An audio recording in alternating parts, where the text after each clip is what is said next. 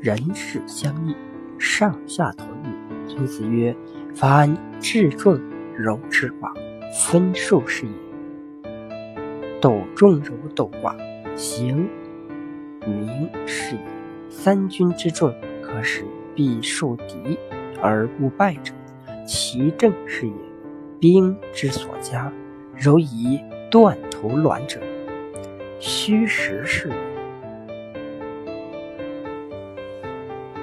孙子说：“治理大部队就好像治理小部队那样，只属于军队的组织编制问题；指挥大部队作战，就像指挥小部队作战那样，这属于军队的指挥号令问题。整个军队遭到敌人攻击也不会失败，这属于灵活运用战术的奇正变化问题。对敌军进行打击，就像是用石头打鸡蛋一样容易。”这属于辟实就虚战术得当运用问题。在这里，孙子谈论的是军队建制的问题，这对于当今企业管理也有很重要的借鉴意义。一个企业想高速发展，就得建立一个权力科学分配、责任明确、高效适用的组织体系，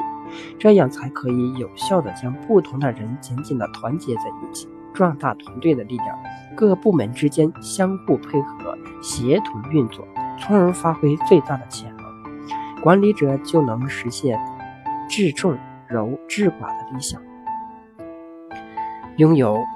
一百多年历史的美国通用电气公司，从小到大，从简单的电灯电器制造公司发展成。集制造业和金融服务业为一体的综合性跨国公司，它在经营管理模式上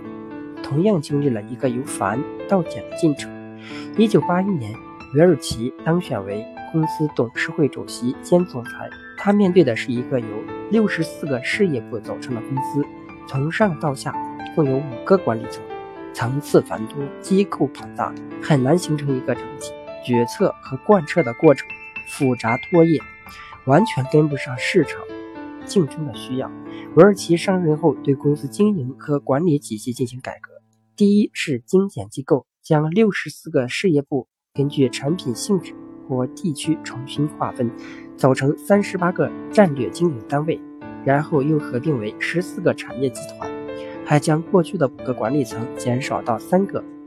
经营管理体制改革后，他采用分散经营。统筹决策原则，组织机构上部门化分权管理，达到统而不死、分而不散的效果。集团一级决定战略战策，主管政策、财务、主要外部关系、工资及资源利用等方面，而将许多经营业务划分到下面，直接让产业集团办理。各个产业集团就是利润中心。产业集团根据产品性质或地区来划分规模，即产、供、销于一体，通常由以下部门组成：销售、市场开发、技术、生产、财务、供应和一些专业分部。所以每个产业集团都是可以独立核算的经营实体，又被称作战略经营单位，也是一级利润中心。为了不让在经营上，独立的